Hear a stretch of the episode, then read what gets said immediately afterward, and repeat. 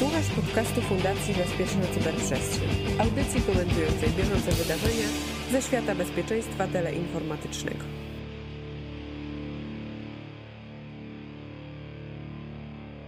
Witam serdecznie na 85. odcinku podcastu Fundacji Bezpieczna Cyberprzestrzeń CyberCyber. Cyber. E, no i właściwie ten odcinek to mógłbym e, teraz sobie zrobić copy-paste z odcinka 51 podcastu CyberCyber, Cyber, gdzie mówiliśmy o sukcesach polskich zespołów e, CTF-owych i gośćmi tamtego odcinka byli Mateusz Szymaniec i Michał Kowalczyk, a gośćmi dzisiejszego odcinka są natomiast Mateusz Szymaniec i Michał Kowalczyk. Dzień dobry, witam Was serdecznie. Może moglibyśmy dużą część tam, tamtego odcinka powtórzyć i specjalnie o tym mówię, bo ci, którzy nie, nie słuchali, to myślę, że jest e, fajna okazja do tego, żeby przypomnieć. Mówię 51, a tak naprawdę to nie wiem, czy wy sami wiecie, że to nie był w ogóle pierwszy odcinek, e, przynajmniej z Dragon Sektorem, bo P4 to był pierwszy odcinek, a z Dragon Sektorem był jeszcze jeden odcinek. Kiedyś e, Gnwael razem z, zdaje się, z kim? Z Mateu, chyba z Mateuszem Krzykiem, tak? Ale pamiętam, że y, Sergiusz nie brał udziału? Nie, Sergiusz to w ogóle brał udział, kiedy zaczynaliśmy jeszcze Kucyk to kilka razy Sergiuszem to wielokrotnie brał udział mhm. E, w tym, a, a później mieliśmy cyber, odcinek cyber dedykowany, było? tak. Był odcinek Cyber Cyber, nie mogę podać e, numeru, bo wtedy to nazywaliśmy takie, bo tak to było w wiadomościach, a to było Cyber Cyber Extra, tak? I to był właśnie e, odcinek z udziałem, e, z, z udziałem Dragon Sektora po pierwszym, zdaje się, sukcesie, kiedy pierwszy raz E, wygraliście. Tym razem wygraliście po raz czwarty? Trzeci. Trzeci. Po raz, po raz e, trzeci. P, P4 zgodnie z nazwą pomyliło się w tamtym roku o jedno miejsce, ale w tym roku. Mm, dokładnie. Czwarte miejsce. E, no dobra, i teraz tak jak mówię, 51 odcinek warto posłuchać, bo będziemy starali się e, pewnych rzeczy nie powtarzać, ale niektórych nie da się nie powtórzyć, bo po prostu warto opowiedzieć o, e, o, o tej, e, no po prostu nie będziemy chyba przypominali, czym jest CTF, bo tam to już na pewno jest dokładnie, pamiętam Michał opowiadał o tym, no ale po prostu jak wyglądała ta edycja, czy to była jakaś wyjątkowa edycja, jeśli chodzi, czy coś się zmienia w tym świecie CTF-owym, moglibyście się podzielić swoimi obserwacjami. Na pewno ten postęp wcale nie zahamowuje. CTF się nadal rozwijają, jest coraz więcej eventów, coraz więcej nagród, coraz więcej drużyn biorących udział. I to, I to w tym roku w porównaniu z poprzednim nawet tak znacząco się to zwiększyło. Mhm. Tak co roku, jak patrzyłem, chyba o 20-30% rośnie ogólnie cała scena, to znaczy liczba eventów i. I zespołów również. Zespołów chyba też. Y, wydaje mi się, że rok temu było chyba 19 tysięcy w całym roku 2018, a w 2000... Ale mówisz 19 tysięcy zespołów, zespołów, które brały mhm. udział w jakichś zawodach, a w tym roku było 24 tysiące chyba, coś takiego. A z Waszego punktu widzenia, jeżeli na przykład chodzi o Wasz udział, czy tutaj się jakaś strategia, sposób uczestnictwa zmienia? Bo, bo, bo rozmawialiśmy sobie wtedy o tym, że no są to e, te, te wersje online'owe, tak, i wersje, gdzie się pojawiacie e, po prostu w jakimś miejscu na świecie.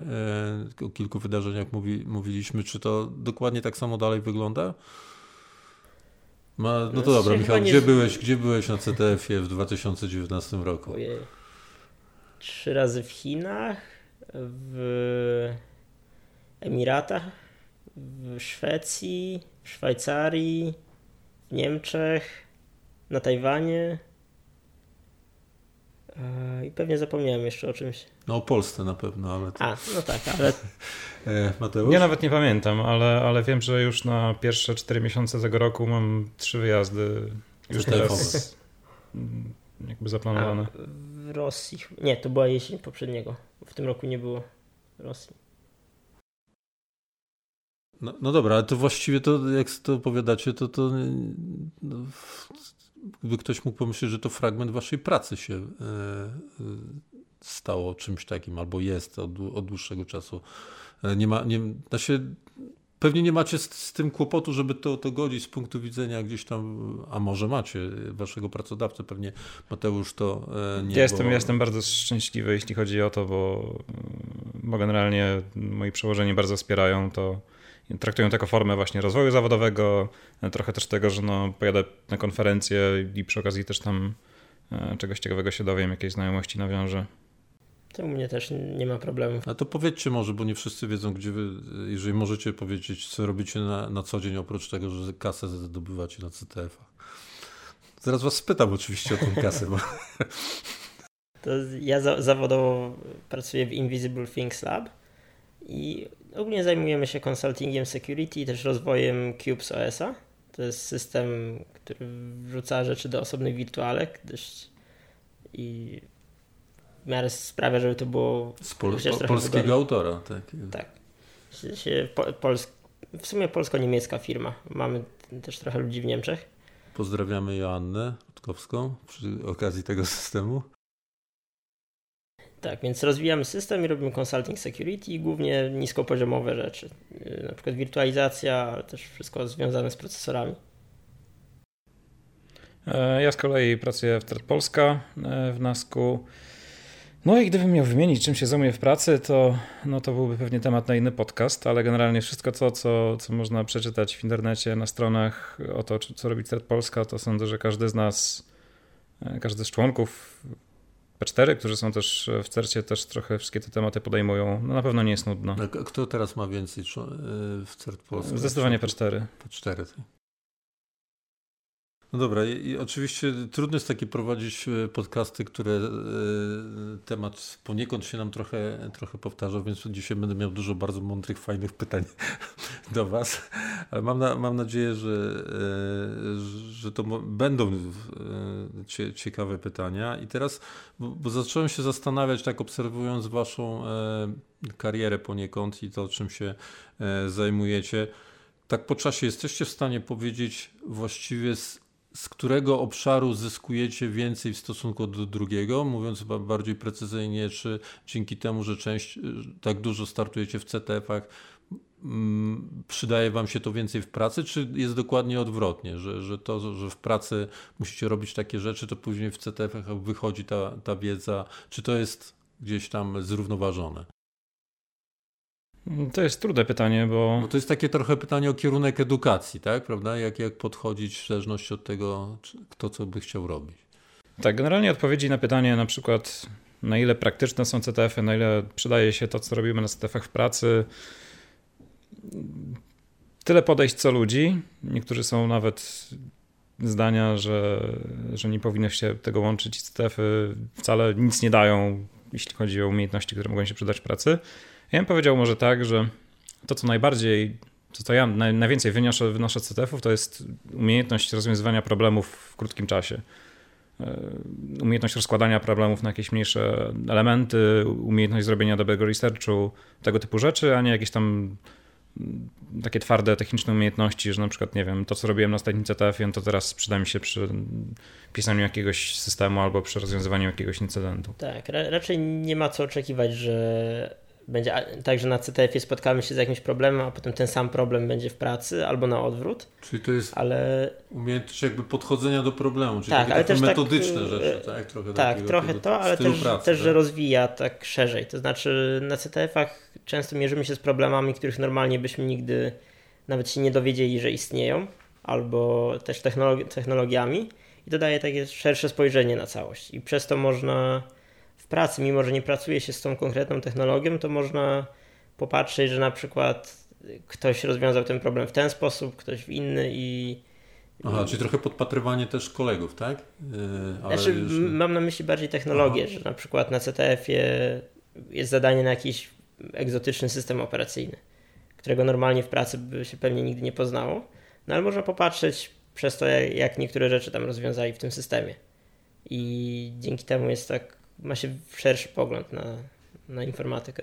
Chociaż na przykład ja z drugiej strony też mogę powiedzieć, że przez CTF zacząłem, jakby nabrałem umiejętności reverse engineeringu Androida ogólnie, analizowania aplikacji złośliwych na Androida i tak dalej. To właśnie jakby bardziej wyniosłem z CTF-ów, a nie, a nie z pracy. I używam tego w pracy. Mhm. A ty, a ty ste, trochę, w, pamiętam wtedy rozmawialiśmy o, o, o tych strategiach funkcjonowania zespołu w ogóle, działania z, zespołu. Jest, te składy wam się trzymają? Bo jak patrzę na zdjęcia, to właściwie jest cały czas ten, ten sam skład, tak? Tak, u nas się raczej nie zmienia nic. Hashtag drama. No, ech. Dlaczego? Trzy kropeczki. Czasami zdarzają się jakieś tam kłótnie, konflikty. Czasami jedna osoba chciałaby, żebyśmy grali więcej, a inni są już dość wypaleni na przykład. No, w Dragonach też nad każdego CTF-a nie grają wszystkie osoby, które są wymienione na stronie. No, tak, niektóre to już pewnie nie grały CTF-a dwa lata.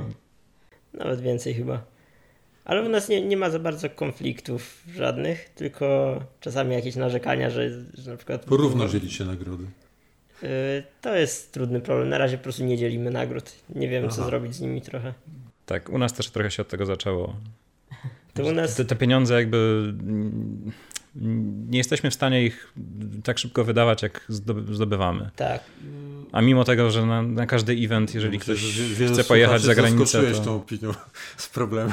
Myślę, że tutaj bo pro, dużo, problem jest taki, że chętnych do nie, nie chcemy, nie chcemy rozdzielać tych pieniędzy, bo to wywoła różne takie jest dużo problemów. Aha, granie, jak, jak czyli to wy gdzieś tam, bo chciałem to, bo to tam każdy się zastanawia, ale, te, ale też jest tak, że jak się patrzy na to zresztą o czym, o czym Michał mówiłeś na początku, rośnie właściwie ten, ten poniekąd biznes w cudzysłowie, tak, taki CTF-owy, on rośnie i jak się patrzy na te pule nagród, no to, to idą już tak, w to jest stosunkowo, no, to stosunkowo tak. nowy problem, że mamy więcej pieniędzy niż jesteśmy w stanie wydać w trakcie wyjazdów. Tym bardziej, że te wyjazdy y, często też są sponsorowane. Tak, tak? jest coraz, coraz więcej jest opłacanych, że nawet jedzenie w trakcie pobytu. Czy jedziecie właściwie. Albo nawet dają jakieś kieszonkowe. Na... Hmm. No to... Więc w, pra w praktyce często wychodzi, że nasz jedyny koszt to jest jak chcemy zostać sobie kilka dni dłużej i musimy za hotel po prostu dopłacić. Mhm. I jedzenie, ale poza tym wszystko jest zapewnione, nawet za wizy płacą. Więc no, pojawia się ostatnio właśnie taki problem i to jest trudny problem. Jak, jeśli bierze się udział w takich zawodach, to często na przykład wcześniej były kwalifikacje, w których grało dużo osób, ale część na przykład tylko przyszła, zrobiła, popatrzyła trochę na zadanie i poszła. E, część na przykład zrobiło jedno zadanie, ale bardzo łatwe, a ktoś przesiedział, nie wiem, 48 godzin bez przerwy. Ale, ale to jest powód, dla którego nie decydujecie się na ten, na ten podział, żeby nie wejść w tą tak, strefę tak, konfliktu tak? tak. I, I, wymyślania algorytmu, mimo że ścisłe umysły nie są. Nie, ten algorytm by był pewnie najtrudniejszy do wymyślenia. Tak, jak, jest jak ten podział. za dużo do stracenia, to znaczy mhm. jest spore ryzyko, że byłyby różne. No ale w którymś momencie coś trzeba będzie z tym zrobić. To, to, nie, nie wiemy jeszcze. Cieka, ciekawy problem właściwie. Nie, nie, nie, nie wiedziałem o tym, że ta, taką strategię przyjęliście i ona jest ciekawa. Tak, na, na przykład ja się, ja się boję, że jakbyśmy zaczęli dzielić pomiędzy siebie te pieniądze, już nawet nieważne według jakiego algorytmu, czy to właśnie osoby, które jedą na finały dzielą pomiędzy siebie, czy jakoś próbujemy liczyć to, jak bardzo ktoś się starał, co samo w sobie jest oczywiście trudne i będzie prowadziło do jakichś tam kłótni dalszych to ja się boję, że, że to się trochę zamieni wtedy w granie CTF-y dla pieniędzy, a jakby no, na, na pewno nikt z nas nie zaczynał mając takie podejście i nie wiem, być może nadejdzie taki czas kiedyś, że faktycznie powstaną zespoły już takie bardziej profesjonalne. No myślę, I, że to, już takie nawet... istnieją e, w, te, w tym w tej branży, tak, które... które... CTF to może jeszcze nie, może no, trochę bardziej z tymi programami i bugbounty, to, to, to jak najbardziej. E, z CTF-ami no jeżeli faktycznie one się będą rozwijały w tym kierunku, w którym się rozwijają, to pewnie będą takie zespoły, ale... No inna sprawa, że, że zdaje się, że jednak te nagrody w Bagbanty potrafią być znacznie, znacznie tak, większe. to jest nadal tak rząd Gdzieś tam słyszałem, że chyba, chyba już bańka też pękła, jeśli chodzi o Jeśli chodzi o roczne, tak. roczne zarobki, to kilka osób na HackerOne już ma, ma taki status milionerów. No właśnie, no właśnie. No to, to ciekawe, no to będziemy to, to u nas Co wy wymyślicie? Na razie na, największa nagroda za pierwsze miejsce było rok temu na Real Worldzie w Chinach i było, tam było 100 tysięcy dolarów za pierwsze miejsce. I to jest jak no na to, razie to już rekord. jest poważna nagroda, tak? Mhm. To już jest poważna, kilkaset tysięcy złotych, tak gromadzenie jeden po drugim konkursów można e, w setki tysięcy, także.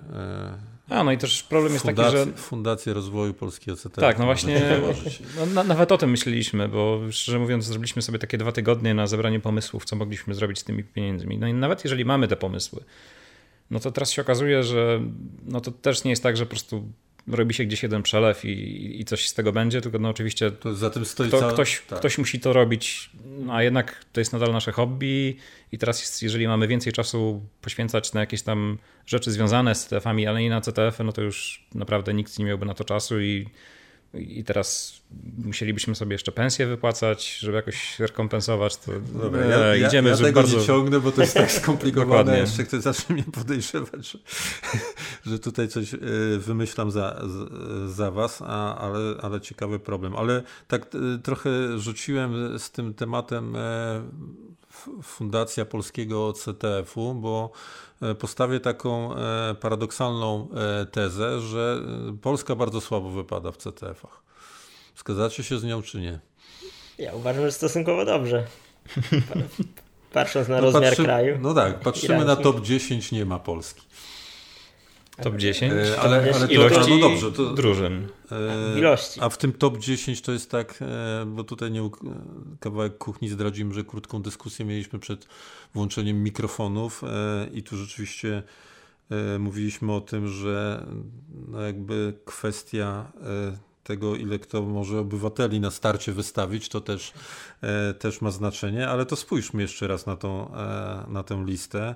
CTF-ową, ctftime.org i teraz, no dobra, no to, top 10 krajów, czy to się e, synchronizuje z liczbą ludności? No macie rację, synchronizuje się, bo mamy Stany Zjednoczone, Indie, Rosja, Chiny, Indonezja, Francja, ale jakim wyjątkiem jest Wie Wietnam, Korea Południowa, Japonia, e, Egipt. To rzeczywiście się e, synchronizuje, ale bym powiedział tak, że wracając jednak, próbując podtrzymać swoją, swoją opinię na ten, e, na ten temat, to jest tak, że mamy, mamy Dragon Sector, mamy P4, no i mo, może bym przesadził, jakbym powiedział długo, długo, no ale nie, nie za szybko następne, następne zespoły.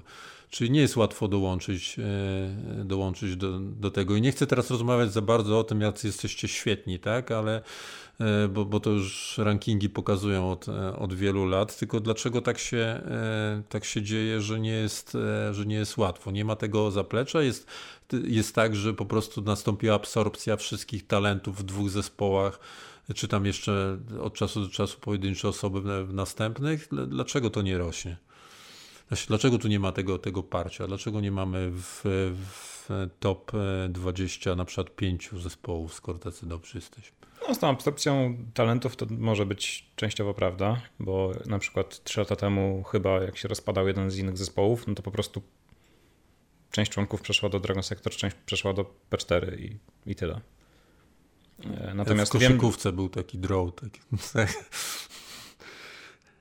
tak, natomiast y, no mamy w, na 25 miejscu jeszcze jeden zespół polski, który e, na przykład zorganizował CTF-a teraz pod koniec roku i tak można powiedzieć, że tak prestiżowo dołączył do tych topowych zespołów E, i z tego co wiem planują w tym roku grać na poważnie, więc sądzę, że w top 10 też będą, więc będziemy mieć już trzy. Nie wiem na ile to Właśnie, poprawia jakby się sytuację udało, Polski. to może będą już trzy w top 10. To już by było też byłaby... tak.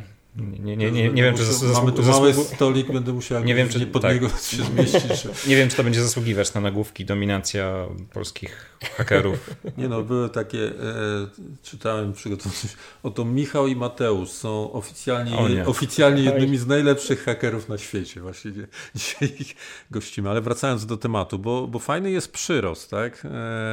Bo sprawdziłem sobie taką statystykę. 2011 rok, kiedy wszystko wystartowało, kiedy jeszcze wasze zespoły nie były w tym turze tak, CTF-owym to był jeden zespół, no i później to tak e, 1, 3, 10, 23, 34 i w ostatnim roku 95, czyli taki przyrost jest, ale jak już sobie sprawdzałem e, na przykład pierwszą setkę, to tutaj da, To jest liczba się, polskich zespołów, tak? Tak, w pierwszej setce ile polskich W zespołów? pierwszej No, setce. no to ile jest e, w te, waszym zdaniem e, w 2019? Sześć. Osiem? Pięć. Pięć jest takich. Osiem to było najwięcej. To był e, 19, 18, 16, 2016 Mhm. rok. To był najwięcej polskich zespołów. W setce to było osiem. Z tego co Osiem pamiętam, to zespołów. wte, wtedy kilka firm postanowiło wystawić swoje ekipy. Tak. A później 5, 4, 5. Czyli jakby tutaj tego tego przyrostu właśnie o tym bardziej mówiłem, tak? No bo Mhm. może rzeczywiście to top 10 no to już jest creme de la creme, tak? No, natomiast to te, te top stop mówi o pewnej e, statystyce na poziomie zespołów, które bym powiedział s- systematycznie e, Tak, gra- się grają tak na poważnie. tak? No bo no, na poważnie grają, tak? No bo to już, jeżeli tu mówiłeś Michał o ile 19 tysięcy zespołów, tak? Czyli na pewno ta setka musi po Tak, a prostu w, tym- w robić tym roku to... wydaje mi się, że było 24 tysiące. No to jakoś. nawet, tak, ale to, to już tym bardziej ta, ta, ta setka pierwsza to musi już to robić na poważnie, tak? To nie da się przypadkowo znaleźć e, w setce i tutaj no, mamy to gdzieś tam jakąś stagnację, tak? W 2000 mówię, tam 15 było 4, później 8, 5, 4, 5. Także tutaj nie mamy. I jak sobie przypominam e, naszą dyskusję sprzed e, roku mniej więcej, to narzekaliśmy na edukację. Dalej chyba możemy narze- narzekać na edukację, czy już, czy, czy nie. Zbyt Ruszyły na. Politechnice Warszawskiej. Tak, we e, Wrocławiu studia. też chyba w, na AGH pojawił się kierunek, coś tam się ruszył. Czyli, czyli mamy na, e, Okej. na tych e, nie właściwie prestiżowych też możemy sobie powiedzieć uczelniach wyższych technicznych, takich jak, e, no bo mamy AG- AGH, mamy Politechnikę Warszawską i Wrocław to jest Politechnika też? Tak? Mm, I nie Politechnikę pamiętam. i Uniwersytet A, no, mają no to i oba mamy, są Czyli mamy dobre. taki wysyp fajny pierwszych, pierwszych roczników już ściśle kierunku cyberbezpieczeństwa, bo wcześniej zdaje się, że to było tylko na, na wacie, jeżeli chodzi o uczelnie wyższe techniczne. No jakieś tam podyplomowe też. No tak, ale podyplomowe to jest raczej e, gdzieś bliżej zagadnień organizacyjno-procesowych, z tego co e, się orientuję i to są na, na uczelniach, które też bardziej się, są mniej techniczne, tak? a, na, a nawet jak są techniczne, to raczej to te, te podyplomowe studia to są, bym powiedział, bardziej menadżerskie. E, więc co, myśli, myślicie, że to się mo, może zmienić, e, że te studia, bo tak troszeczkę być może jako łatwą diagnozę sobie wymyśliliśmy te studia, ale to tylko, czy czy coś tutaj... Nie, bo się, ja powiem, że musi się zmienić. Nie, nie ma innej opcji. To, Wydaje mi się, że to jest dość ważny element, żeby ludzie po prostu w trakcie studiów chociaż raz się zetknęli z, z bezpieczeństwem jako całym zagadnieniem, ale tak w miarę sensownie, bo różnica będzie taka, że aktualnie wydaje mi się, że dużo, dużo osób po prostu nawet gdzieś słyszała w internecie o tym w trakcie studiów informatycznych, ale jakby nie zetknęli się bezpośrednio z tym. tak, według mnie dużo by zmieniło, nawet jakby nie powstawały kierunki cyber, o nazwie cyberbezpieczeństwo, tylko właśnie na każdym kierunku informatyka byłyby dwa, trzy przedmioty obowiązkowe o cyberbezpieczeństwie, czy tam pokrewnych tematach. i do, dobrze prowadzone, tak żeby rzeczywiście z, z w miarę współczesnymi problemami studenci mogli się spotkać. No i wtedy znacznie większa szansa, że kogoś to zaciekawi i pójdzie samemu dalej. No tak, tutaj te, te też możemy sobie uczciwie powiedzieć, e, bo to może gdzieś tam jest kam, kamyczek do naszego ogródka tak zwanego eksperckiego, że, że to e, dobrze poprowadzi, to też jest dzisiaj, dzisiaj problem, tak? Bo jakby się chciało obstawić tą nadal niewielką grupą specjalistów, którzy są przygotowani do tego raz, a drugie chcą, tak? Bo, bo wiadomo, jak każdy w tej, w tej branży jest e, zawalony robotą, e, mogą również się, się angażować w takie projekty edukacyjne, to też nie jest łatwo, tak? Żeby to Tak, tylko tutaj właśnie pojawia się problem, że dużo osób z branży nie ma formalnego wykształcenia. Mm, Większość osób na licencjatach chyba pokończyła z, z tych, co znam, więc to, to trochę utrudnia prowadzenie zajęć, nawet jakby chcieli. No też na pewno, żeby była ta, formalnych, prawda? Tak. żeby była to taka ciągłość, że no, niektóre osoby potem zostają na, na przykład na tej uczelni i mogą uczyć te następne roczniki, no to no, potrzebujemy czasu do tego. Natomiast ja optymistycznie przez ten rok mogę powiedzieć, że no, gdzieś tam widzę to światełko w tunelu.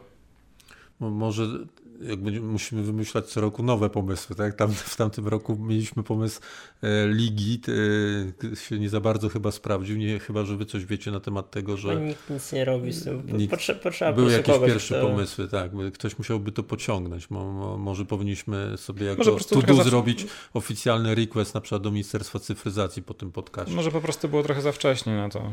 Ale, ale może w związku z tymi kierunkami, bo może to jest rzeczywiście, jak już są takie formalne punkty zaczepienia typu, e, typu opiekunowie tych studiów, bo, bo przecież one muszą mieć swoich opiekunów tych kierunków, może to jest dobry, dobry punkt, to e, może spróbujemy to odnowić, ale mi też wchodzi po głowie od dłuższego czasu w tej kwestii trochę drugiej, o której mówiłem, o tych e, wykładowcach, takie train the trainers, prawda, bo, bo być może e, jest tak, że chociażby ze względów formalnych, bo teraz łatwiej mi sobie może wyobrazić to, że prędzej namówię na to, że tych, którzy mają e, te formalne wykształcenie, że oni się dadzą namówić na, na kurs e, jakiś przekrojowy z tymi, którzy nie mają, niż tych drugich na to, żeby, żeby mieli to formalne wykształcenie, jak znam to środowisko i tych, i tych ludzi, bo oni już zazwyczaj tak e, pozytywnym tego słowa znaczeniu wsiąkli w swoje, w swoje prace, w swoje środowiska, w swoje roboty i mają, i, nie, i, i mają łatwy y, dowód na to, że to im nie jest potrzebne, a jednak wydaje, coś by trzeba było zrobić. Tak, w tej tutaj kwestii. problem chyba jest bardziej z tym, że, bo wydaje mi się, że formalnie licencjat wystarcza, żeby móc prowadzić zajęcia, ale uczelnie po prostu nie są chętne, że wolą zatrudniać jednak albo magistrów, albo doktorantów. Jeśli chodzi o to całe szkolenie, wydaje mi się, że całkiem prosto dałoby się nauczyć uczenia cyberbezpieczeństwa nauczyciela szkoły podstawowej albo szkoły średniej. O wiele trudniej byłoby nauczyć nauczyciela akademickiego, bo on też pełni też trochę inną rolę niż tylko przekazywanie wiedzy, ale też musi też na tyle szeroko siedzieć w tym temacie, żeby móc zaciekawić pewnymi rzeczami, że jeżeli student będzie miał jakieś pytanie, to będzie potrafił pokierować no w dobrą już trudno gotowy tak konspekt tak dla takiej osoby, prawda? To gdzieś tam jeszcze możemy sobie wyobrazić jakiś program nauczania, ale, ale jednak to bardzo szybko w praniu wyjdzie, na ile ta osoba rzeczywiście tylko powtarza te, te, te, co jest, na, co jest w tym programie nauczania, a na ile jest w stanie Chociaż rzeczywiście. Problem byłby taki, że się bardzo szybko zmienia wszystko. Proszę? Bardzo szybko się zmienia wszystko i tak jak ma się inne, mocniej, bardziej teoretyczne przedmioty, no to jest łatwiej napisać konspekt i prowadzić przez 5 albo 10 lat zajęcia z tym samym programem i nie ma w tym nic złego zazwyczaj, a z bezpieczeństwem już tak, tak nie można. No, nie, nie, nie mówiłbym, że koniecznie jest potrzebna jakaś pasja u tych prowadzących odnośnie tego, tego co uczą, ale no może tro, inaczej, trochę pasji. No tak, to w, te, w tej dziedzinie bardzo często powtarzam. Zresztą tak wyrosło to środowisko, tak? To, to jest chyba pewnie jedno z większych w Polsce środowisk e, wokół teleinformatycznych, które bez e, zaplecza edukacyjnego w postaci gotowych e, programów nauczania, kierunków, specjalności na uczelniach wyższych w szczególności, no jednak zbudowało pewną, pewną markę i pewną wartość. Tak? No miejmy nadzieję, że te kierunki, o których mówiliśmy, coś, coś zmienią e, na lepsze, że tutaj będziemy mieli jeszcze, jeszcze fajniej, e, jeżeli chodzi o jakość. Jeszcze na chwilę chciałbym wrócić do, do, do tych CTF-ów i nie wiem na ile zaskoczyć Was pytaniem, ale czy, czy każdy z Was jest w stanie teraz sobie odtworzyć jakieś, nie wiem na ile anegdotyczne, ale po prostu ciekawe zadanie o, o którym można teraz e, opowiedzieć e, takim, takim językiem, który nie będzie wymagał później dołączania po prostu e, z, waszych skryptów, tak, do, z do podcastu. Z ostatniego roku? Na przykład z ostatniego roku, tak. Oj, to musiał się zastanowić dłużej. Mi się podoba, że coraz popularniejsza kategoria zadań na STF-ach to jest kategoria szukania zerodajów w prawdziwych programach. Tak, to jest dość ciekawy trend. I czasami jest tak, że na przykład... Czyli takie połączenie trochę z bug bounty, tak? Takie... Trochę tak, ale, ale w takim sensie, że mm, na przykład twórca zadania w ciągu roku znalazł jakiegoś zerodaja w faktycznej aplikacji, ale on jest na przykład nudny, jest ciężki do wykorzystania. E, no i na przykład postanawia z tego zrobić zadanie i w opisie zadania mówi, że trzeba znaleźć zerodaya, ale wskazuje na konkretny obszar tej aplikacji, gdzie należy patrzeć, żeby go znaleźć. I to jest na przykład jeden z takich typów. Albo na przykład bierze się aplikacje, które e, wyglądają na to, że mogą mieć proste do znalezienia zrodaje i też je umieszcza. I tak na przykład było na e, CTF i HXP podczas CCC, że, że była taka kategoria mm, i na przykład jeden, jeden z twórców zadania wziął taki hobbystyczny program operacyjny, który pisze jakiś tam pasjonat e, ze Stanów Zjednoczonych no i trzeba było znaleźć zrodajana na system operacyjny. To jest, to jest o tyle ciekawe, że tak z punktu widzenia mm, powiedzmy statystycznego, czyli jak ciężko jest znaleźć na przykład tego samego Zero Day'a. Y, przykładowo właśnie na CC chyba rok i dwa lata temu były zadania z VirtualBoxem. Tak, to był VirtualBox. Trzeba było wyskoczyć z maszyny wirtualnej na hosta przez y, dwa lata temu chyba było przez system dzielonych plików, yy, czyli udostępnionych plików do VM-ki, a rok temu przez eksperyment, oni mają takie eksperymentalne wsparcie dla grafiki 3D i w tym były błędy. I to jest o tyle ciekawe, że można zobaczyć, że bo to, jest, to działa tak, że autor zadania znajduje jakiś błąd, upewnia się, że to jest rozwiązywalne i potem daje podpowiedź drużynom, że w tym podsystemie będzie jakiś błąd. I można zaobserwować, ile, jaka jest skuteczność drużyn. Znaczy, jeśli, jeśli ileś osób patrzy na ten produkt, to ile osób da radę znaleźć ten błąd. I zazwyczaj co najmniej kilka drużyn rozwiązuje takie zadania. Więc to świadczy trochę o tym, że jak, jak ktoś się rzeczywiście skupi na, na takim produkcie, to da radę coś znaleźć. Bardzo mnie właśnie śmieszyło to, że dwa lata temu właśnie zespół Pasten izraelski rozwiązywał zadanie z VirtualBoxem i osoba, która robiła u nich to zadanie, Jonathan Jacobi, on znalazł totalnie inny błąd niż trzeba było znaleźć, niż należało znaleźć, więc no, usiadł na kilkanaście godzin i znalazł tak po prostu z rodzaja w VirtualBoxie, tak, no, za który tak, właśnie to jest bardzo ciekawe. Mógłby dobre kilkadziesiąt tysięcy dolarów dostać. geniusze, którzy patrzy na kod i coś mu tam... Jonathan, zaczy, Jonathan coś nie zdecydowanie. Coś nie tak. Jonathan zdecydowanie, on tam chyba jeszcze 17 lat ma do tego.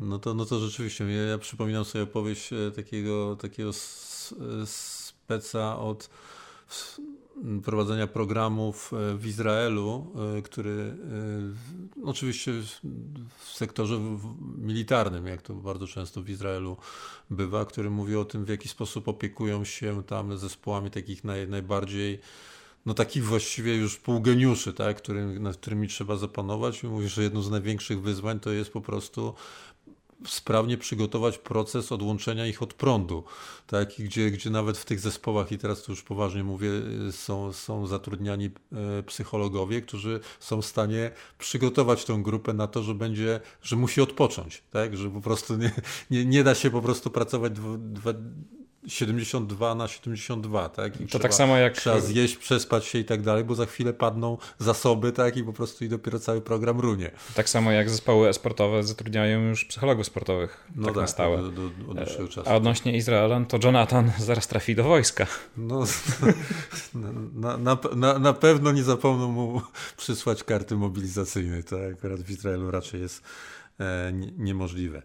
E, dobra, słuchajcie, to, to trochę takie, takie przy tej okazji chciałbym i, i inne tematy e, z wami poruszyć. Nie już ścisło, ściśle CTF-owe, ale myślę, że słuchaczy to e, zainteresuje, bo wiem, że wśród nich są wielu ludzi takich, którzy dla, dla których nawet odpowiedź na, na proste pytania z jakimś uzasadnieniem stanowi sporą, sporą wartość. I, I chciałbym takie pytania Wam zadać. Na przykład, jakiego używacie systemu operacyjnego na co dzień, czy jest na przykład różnica pomiędzy tym, co robicie sobie w tak zwanym domu, a, a, a w pracy i dlaczego to jest ten system operacyjny? Michał to już mówił, że takiego systemu, który nie wiem, czy wszyscy teraz pogonią, żeby e, instalować, ale, ale na, na, na tak zwanym waszym laptopie, tak? No to ja mam kilka laptopów i na wszystkich jest co innego. U mnie, jest, u mnie jest dokładnie tak samo. No dobra, jak musisz już po prostu, jak już nie, powiedzmy tak, jak nie przestajesz pracować i użyjesz tego komputera do tego, żeby do... nie, połączenie na kajaku znaleźć. Do rozrywki to zazwyczaj Windowsa używam, jak nie wiem, do oglądania filmów. Windowsa 7 oczywiście.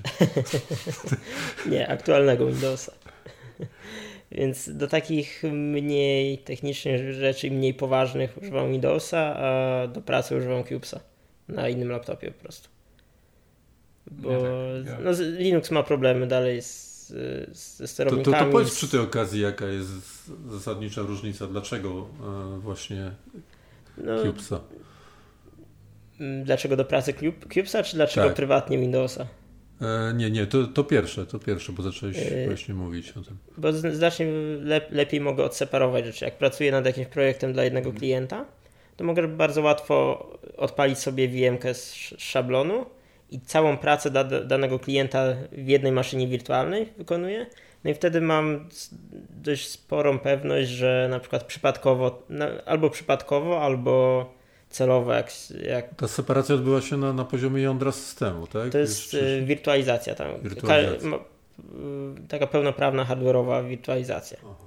Więc te wszystkie rzeczy są dość solidnie odseparowane od siebie i już nawet nie mówiąc o atakach, to też dość mocno zabezpiecza przed przypadkowym wyciekiem, że na przykład yy, przypadkowo coś się będzie miał, będę miał w schowku coś innego i przypadkowo to wkleję nie wiem, wiadomości komuś, bo schowki też są odseparowane. Mhm.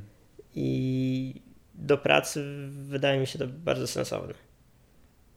Yy, no, pr prywatnie to nie mam aż takich wymagań, na przykład jak nie wiem, filmy oglądam, to nie, nie potrzebuję aż tego, plus z, Linux, z Linuxem nadal są problemy, o ile wiem, żeby odtwarzać nie wiem, film w 4K albo grać w gry. Du jak to się mówi, dużo zachodu to tak. wymaga, tak. No i dużo cierpliwości w naprawianiu magicznych błędów, które się pojawiają z tak. dowolnych powodów. Ja do oglądania Netflixa też zdecydowanie używam Windowsa, a wszystko co związane z pracą to jednak Linux. Mhm. Też chyba nie, nie miałbym cierpliwości, żeby dobrze sobie stopować Cubesa. Tak, Cubes wymaga jednak trochę pracy. No dobra, następne pytanie. Komunikator. Z każdy, zależy od znajomych. Używam tak. praktycznie wszystkich. To jest właśnie ciekawe, bo to najczęściej w, jak, jak jest tak, że często nie w innych w innych krajach to jest tak, że ten jest najbardziej popularny. W Niemczech Trim na, na przykład jest, jest bardzo po, popularny, tak? Gdzieś tam jeszcze coś, coś innego. No Chiny to wiemy tam swoje, a, a w Polsce najczęściej służy. Zależy, ja mam wszystkie mhm. i ja też tak mam. Mhm. Mam wszystkie, po prostu mam tych, tych kontaktów i, tak, i nie chce mi się po prostu walczyć z tymi ludźmi, żeby ich koniecznie namówić do tego. Mhm. Chociaż akurat chyba w naszej branży to zdaje się Signal ze, ze, tak, zaczyna, w branży zdecydowanie Signal tak, dominuje na CTF-ach dominuje po prostu IRC, mhm. a zresztą znajomych to każdy na czymś innym jest. I po prostu trzeba wszystkie mieć. Tak, ja z grupą znajomych niezorientowaną z IT używam po prostu Messengera Facebookowego, a ze wszystkimi znajomymi, z, którzy mają jakąś tam styczność z bezpieczeństwem, to Signal. No dobra, i teraz e, jeszcze, jeszcze inne pytania. Teraz proszę każdego z Was, żeby dokończył, e, dokończył e, zdanie. Tak? NSA zgłosiło do Microsoftu słabość związaną z, z błędem kryptograficznym, ponieważ. Ojej.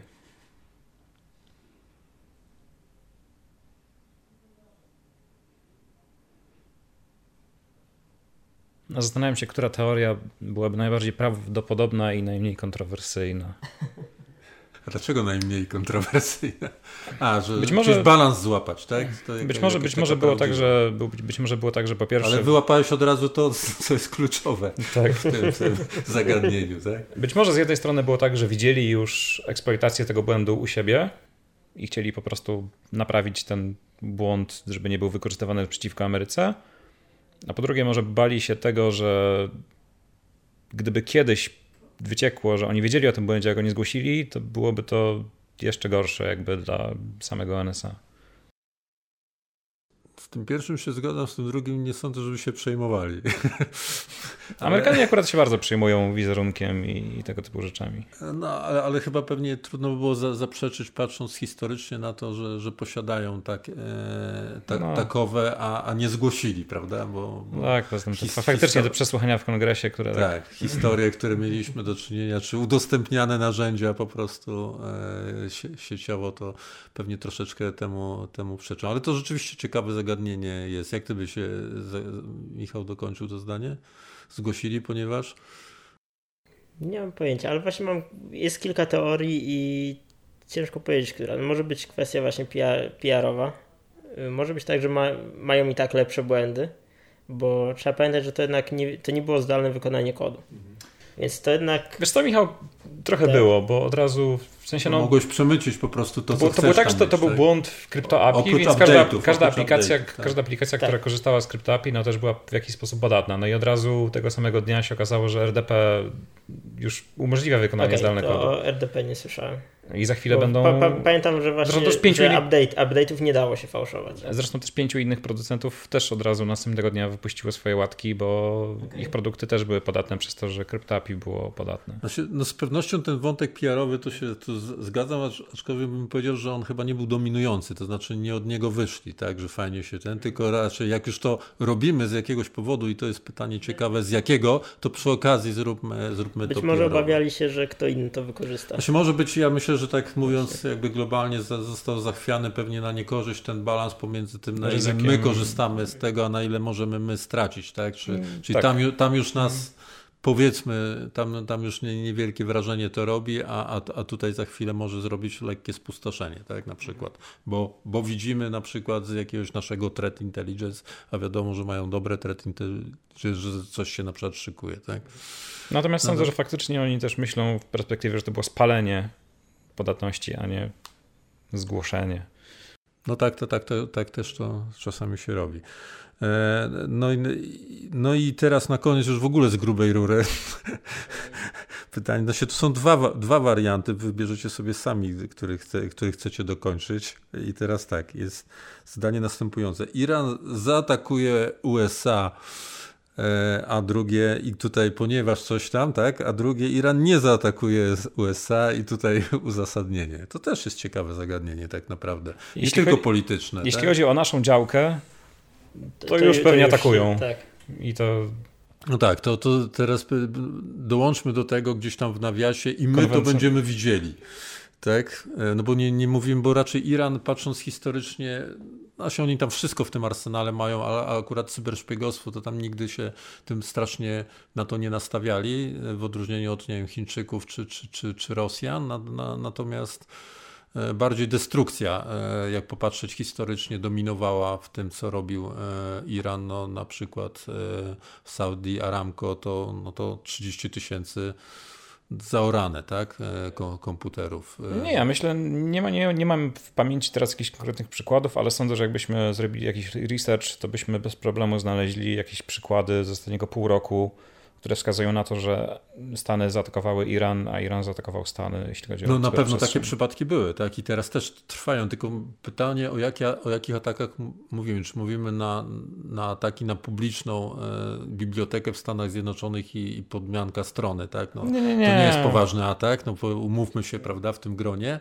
e, mimo tego, że, że jest przedstawiany tak najczęściej i tak dalej. Natomiast pytanie, tu są pytania o infrastrukturę krytyczną po jedną i po drugiej stronie. Ona, po jednej i po drugiej stronie ona trochę inaczej wygląda, czego innego e, dotyczy, bo przypominam sobie z czerwca zeszłego roku na przykład te, te do, doniesienia, jak to cyberatak ame- amerykański e, osłabił albo wykluczył wręcz te, te ataki irańskie na, na statki w Zatoce Perskiej. Tak? I, I tam były te spekulacje takie, że ten system radarowy czy naprowadzania e, pocisków i tak dalej były skutecznie zaatakowane. Tutaj jest taka infrastruktura krytyczna, wiadomo, że po stronie amerykańskiej najbardziej się boją tej związanej na przykład z energetyką. Tak?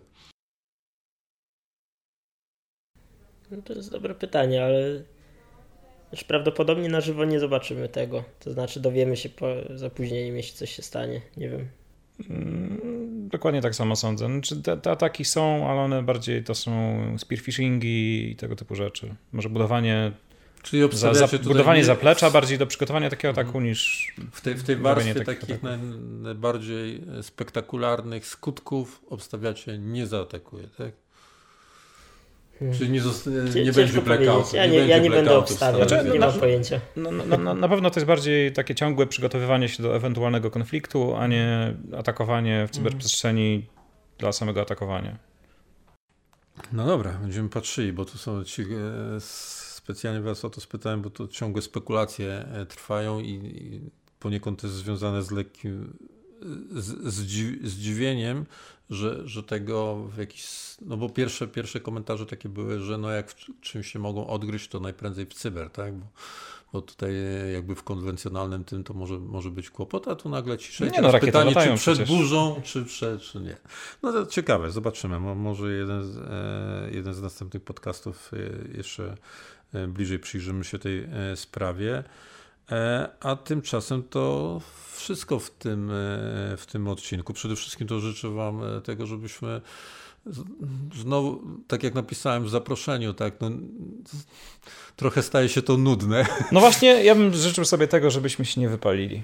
No właśnie. Tak. E, żebyście się nie wypalili, żeby wam zespoły rosły i żeby wam polska konkurencja rosła. Rozumiem, że w tym roku też organizujecie polskie edycje, tak? I, tak. I może warto obserwować. My najpierw na Confidence w Krakowie i to jeszcze, mm, jeszcze wcześniej będzie teaser internetowy, na którym będzie można wygrać sobie na przykład wejściówki na Confidence'a.